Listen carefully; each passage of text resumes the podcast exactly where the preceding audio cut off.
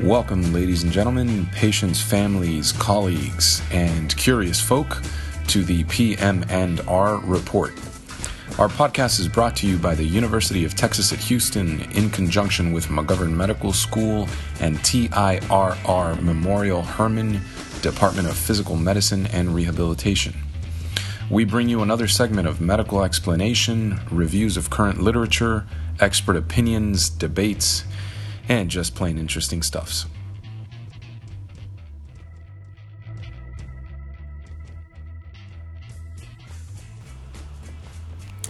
Good morning, everyone. My name is Kim Lee Phillip, MD, PhD. I'm one of the PGY4 Physical Medicine and Rehabilitation residents at the McGovern Medical School, University of Texas Health Sciences Center in Houston.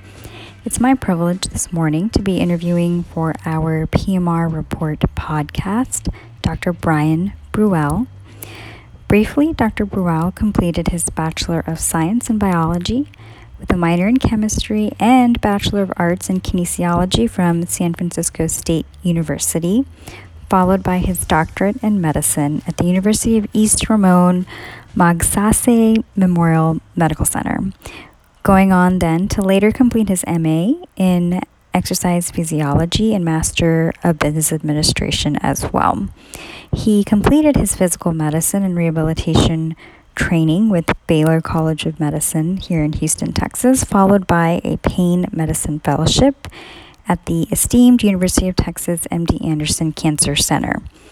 Since then, he has established himself as a renowned pain medicine researcher, educator, and leader in the field with numerous national and international lectures, presentations, and peer-reviewed publications. Currently, Dr. Bruel is an interventional pain physician and physiatrist in private practice at Sci Pain and Spine with offices in the Woodlands and Sci Fair. He has held previous faculty positions at UT Southwestern, UT MD Anderson, and Baylor College of Medicine, and is currently an adjunct professor of PM&R at the McGovern Medical School at UT Health in Houston, Texas. Notably, Dr. Bruel is the current president of the Texas Pain Society and past president and co-founder of the Cancer Pain Research Consortium. For our listeners who were not able to be physically present for Grand Rounds, Dr. Bruel gave an outstanding and very informative lecture entitled Electrocuticle Innovations in Pain Modulation. We are very grateful to have this opportunity to interview with him for this podcast as well. So without further ado, Dr. Bruel. Good morning, everyone. My name is Kim Lee Phillip. I'm one of the fourth-year residents here at the McGovern Medical School PM&R program. I'm joined this morning with Dr. Brian Bruel, who just gave us a awesome Grand Rounds lecture on electropolitical innovations for pain modulation. So for starting off, Dr. Bruel, can you tell us a little bit more about what you mean for our listeners with regards to electropolitical innovations? So I mean a field of neuromodulation, which is sort of a subspecialty in itself of physical medicine and rehab and pain management. And what it is using electricity sort of as a way to control pain. And I looked at it during the Grand Rounds as similar to pharmaceuticals and pharmacologic management, where you would use electricity in terms of dose, in terms of targets, in terms of mechanism of action to help control someone's pain and hopefully improve their function. And can you give us a sense of kind of where this arose, like, you know, the history of how someone figured out that electricity could even do this? Right. So it was way back in probably the Melzack and Wall theories, when they discovered that potentially closing the gate to closing the gate for pain transmission of certain neural fibers would help in reducing pain by limiting the transmission of what we call C fibers, which are really slow fibers that travels up the spinal cord. If you close that gate and open the gate of something that's very minor, like touch, you replace the painful sensation with a minor pleasant sensation like touch or a nice tingling sensation. So this was what was thought of as something to help for pain many decades ago. And then more recently, in the last few decades, this has really transformed into the field of neuromodulation, where you use electricity and implant certain electrodes in neural targets or near neural targets, so you get a more profound reduction in pain. So this all came up with, my topic came up because in the last 5 years, there's just been a tremendous amount of technology and understanding of pain control when you apply certain doses or currents or waveforms into a neural target, and that really reduces some pain response. So what kind of patients would this be an option for? They're listening as far as looking into neuromodulation. Patients with in the United States, the most common patient that we see that benefits from this type of technology may be a patient with persistent pain even after back surgery was performed. Patients with something called complex regional pain syndrome seem to benefit from this quite a bit. And those are the biggest targets that we have right now in the United States. We can also use it for more novel type things, including studies showing that it might be helpful for peripheral neuropathy. We've had experience in patients with cancer-related pain due to chemotherapy. A lot of those patients tend to get neuropathies, and these neuropathies are really painful in their limbs. And so there's been some experience with that as well. You mentioned that it involves, a potential implant. So is this something that you look at as a first line of therapy or treatment for your patients? Kind of what's your thought process in deciding who may benefit from this? That's a very good question, because typically it's not the first line therapy. For many patients with pain issues, many different things you could try first that are beneficial and that we know that work. Some of the things include physical therapy modalities, rehab modalities, an exercise program. Even for some patients, weight loss seems to help with gaining better pain control. What we also know is that pain can affect someone's behavior overall, and by addressing behavioral components of pain, either by psychologic intervention, you could potentially get really good outcomes. Now, I would submit that doing some of these more invasive type things, like a spinal stimulator or something called a peripheral stimulator for pain control, might be a little bit earlier on in the treatment plan if you're looking at a patient with reliance on a lot of medications. Sometimes the medications are helpful for the right person to improve function, but sometimes if that's the only thing that you're providing for the patient, what happens is long-term, you develop a very bad tolerance to these medications, and sometimes doing something like this electric modulation would be very beneficial to, number one, reduce the reliance on medications, and number two, overall, help with their pain and function. Can you give us a sense? I know you kind of alluded to the fact that this technology has progressed and developed, and it seems like you were saying maybe most recently in the last couple of years for some of our trainees. Can you kind of talk a little bit more about what you mean? So I think in the last 5 years there have been a lot of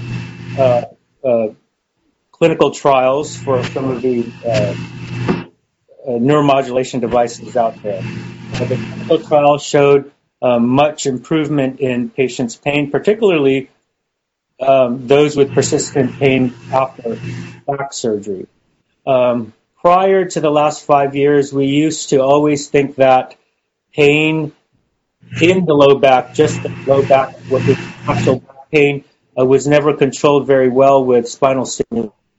However, in the last 5 years, there are a few studies showing that there is really good evidence that axial low back pain can be covered very nicely with spinal stimulation. Prior to that, it was always thought that it only helped for leg pain and limb pain. So that's very exciting. Over the last 5 years, also more evidence has showed that there might be an effect of the stimulator on patients with patients who do not like the paresthesias. And paresthesias are, you feel the stimulation in the area where you normally hurt, but this is a very mild and pleasant stimulation. But some patients just don't like it. They get irritated by another type of sensation just to cover the painful sensation. So over the last few years, the devices that we use allow us to give good pain relief without the need for paresthesias or stimulation. So many of our patients may have not liked the spinal stimulator because they had unwanted paresthesias or unwanted stimulation in areas that didn't normally hurt. But nowadays, you can use this spinal stimulator and not feel any paresthesias and get rid of the pain relief. So those are two things that are big in the field of neuromodulation right now. I think in the future there's more exciting things to come based on the research that's happening currently. And that basically leads into, you know, what my next question would have been, kind of like, where do you see this going as far as either other applications for it, even within pain or outside of that? Yeah, so that's very good, because this is what's exciting about this field, is that there's so many opportunities for us to use this technology in a more novel setting. Now, of course, this is not FDA approved yet, what I'm talking about, but what's exciting about the field is that we're finding a lot more about the mechanism of why this actually works. And by finding out a lot more of why it works, we can apply that to different things. For example, in the world of pain, wouldn't it be wonderful to figure out an objective way to measure pain, where currently we have subjective reports from our patients, subjective questionnaires, and also our physical exam is really subjective because we can't really measure pain. But I think in the future, with the technology coming out and our understanding of the mechanisms of action of why stimulation works, and our understanding of the spinal cord and dorsal column with regards to pain modulation, I think we could potentially use some of this technology to figure out why people hurt and the signals that are produced in someone with intractable pain, and potentially modulate that. And I think that's the most exciting part of this field right now, is because we're able to understand what happens on the cord level with regards to pain control.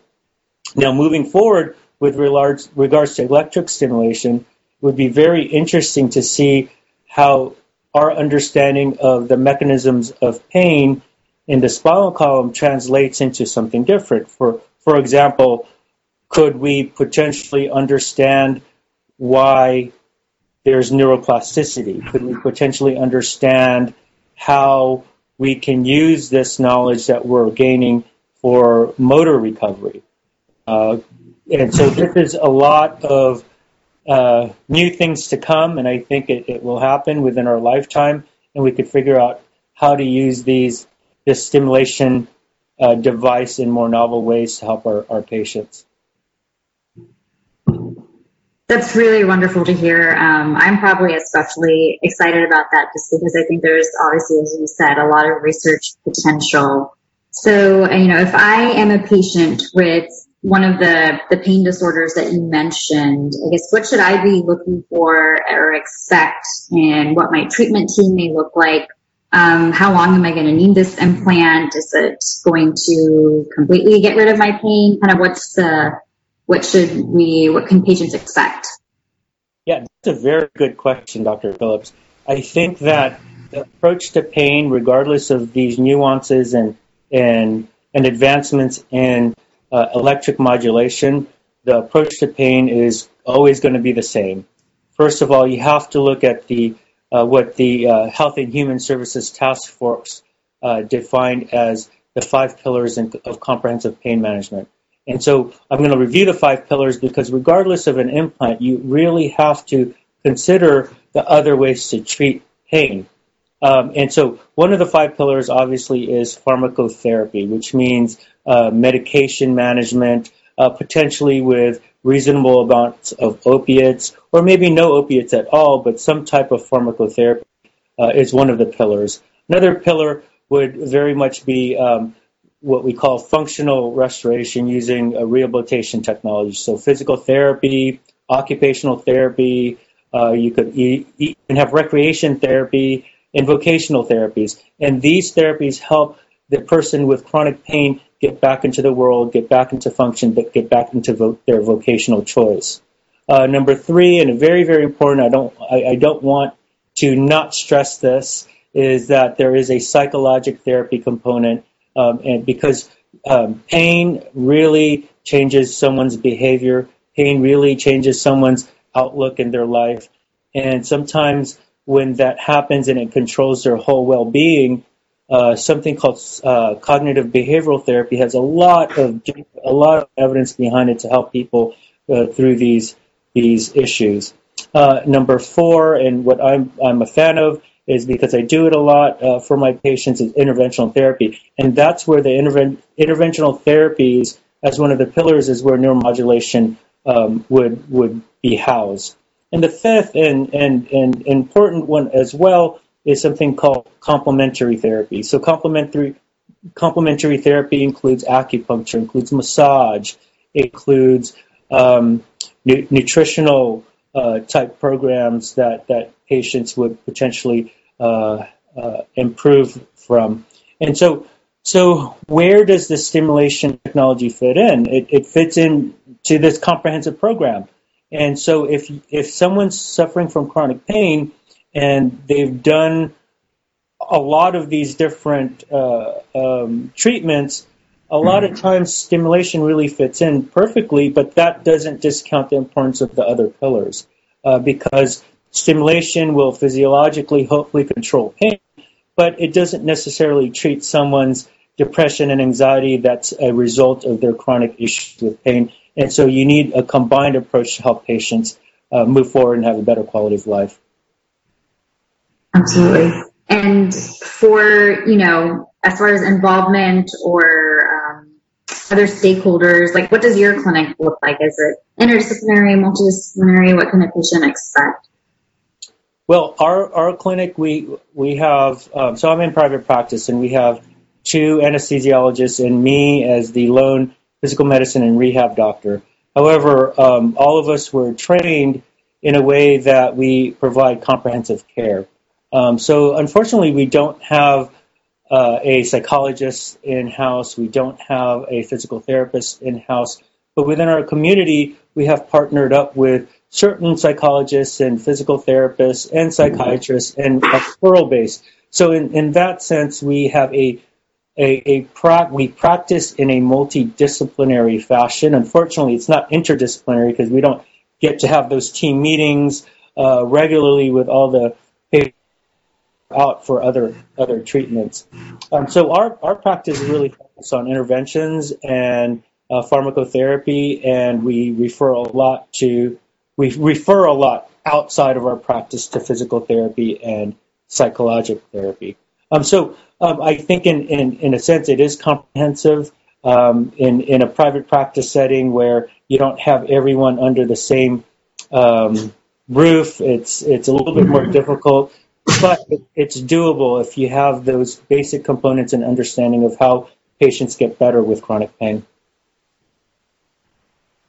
And then can you speak to, I guess, your experience with how patients have benefited from this? And you kind of alluded to maybe a decrease in pharmacotherapies or a decrease in opiate burden.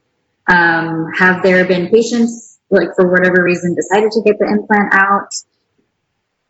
Yeah, so there are two populations there. I think actually more populations there. I think the most common population would be those patients who had an implant in the past, and maybe I'm saying in the past, maybe in the last 20 years, and they only had the opportunity to trial or have the paresthesia type stimulation, or what we call classical traditional stimulation, where you would replace one sensation for a more pleasant sensation. So with time, some of those patients found that potentially that type of therapy was not. And then we ended up having explantation of the system.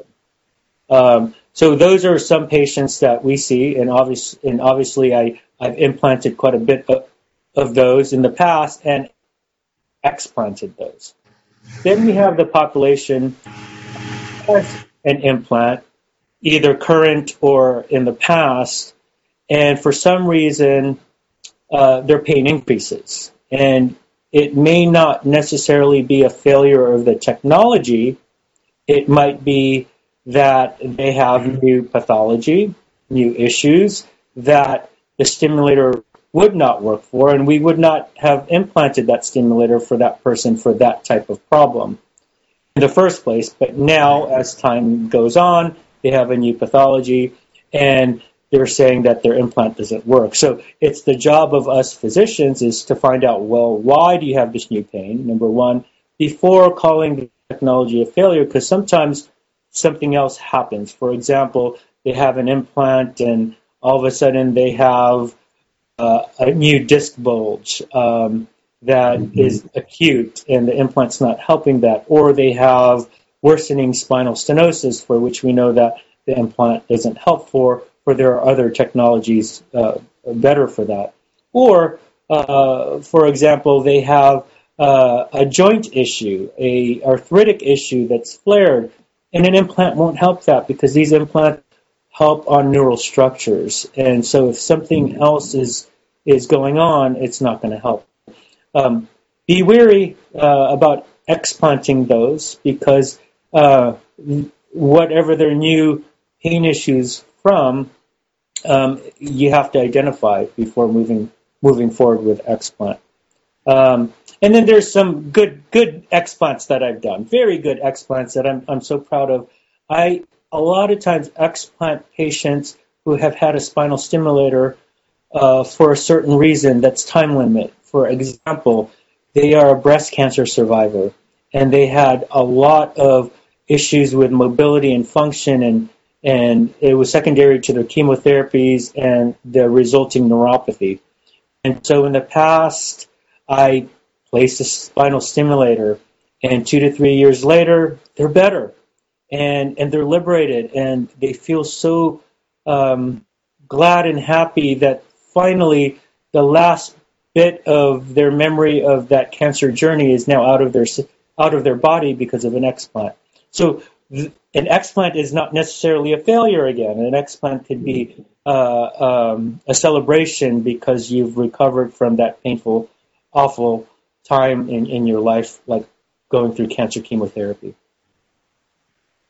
Awesome. Now, I'm really glad that you still kind of emphasized, I think, what brings a lot of us into physiatry and pulmonary and rehabilitation medicine, which is that emphasis on diagnosis of, you know, whatever may be their primary pathology or pain generator. So it sounds like you yourself also implant and explant these devices. What type of, physician or training should our patients be looking out for, and if our trainees are interested, kind of how do they get to where you are? Well, so my path was I did a physical medicine and rehab residency at when it was at UT Baylor. There's still a lot of alliance going on from the two programs, which is great. And then I did a pain management fellowship through an anesthesia program. I went to UT MD Anderson, where I gained the interventional skills that I then added to over the years. So I think nowadays, to understand and to learn neuromodulation, I think the best track is through going to a pain fellowship and potentially an accredited pain fellowship, where it's expected for you to really understand the comprehensive approach. Now, I know that there are certain physicians that have trained not through a accredited pain fellowship, but through other spine and sports type programs that have exposure to neuromodulation, and that could potentially be very much indicated for a lot of pathways. But I think to learn things comprehensively, a very well-rounded pain fellowship would be good. Now, because I'm a physical medicine rehab, but you're a physical medicine and rehab doctor, I think we have the opportunity to use our skills in further training, such as a pain fellowship, use it in physiatry as a whole. So I also learned how to implant intrathecal pumps. And intrathecal pumps is a form of neuromodulation as well. But I think that the skills that I've learned, on top of the skills I learned in physical medicine and rehab residency, and my love for the neurologic system and brain injuries and spasticity, as a physiatrist, you could do both with the added skills that you learn in a pain fellowship. And so I think that that's my take on it. That was my path, and I think that path is still very much open to a lot of physiatrists out there. Awesome. Do you have any advice for patients, trainees, just anyone who may be experiencing chronic pain, or those of us who are interested in helping our patients with chronic pain? So for the trainees, when you're in residency, learn as much as you can.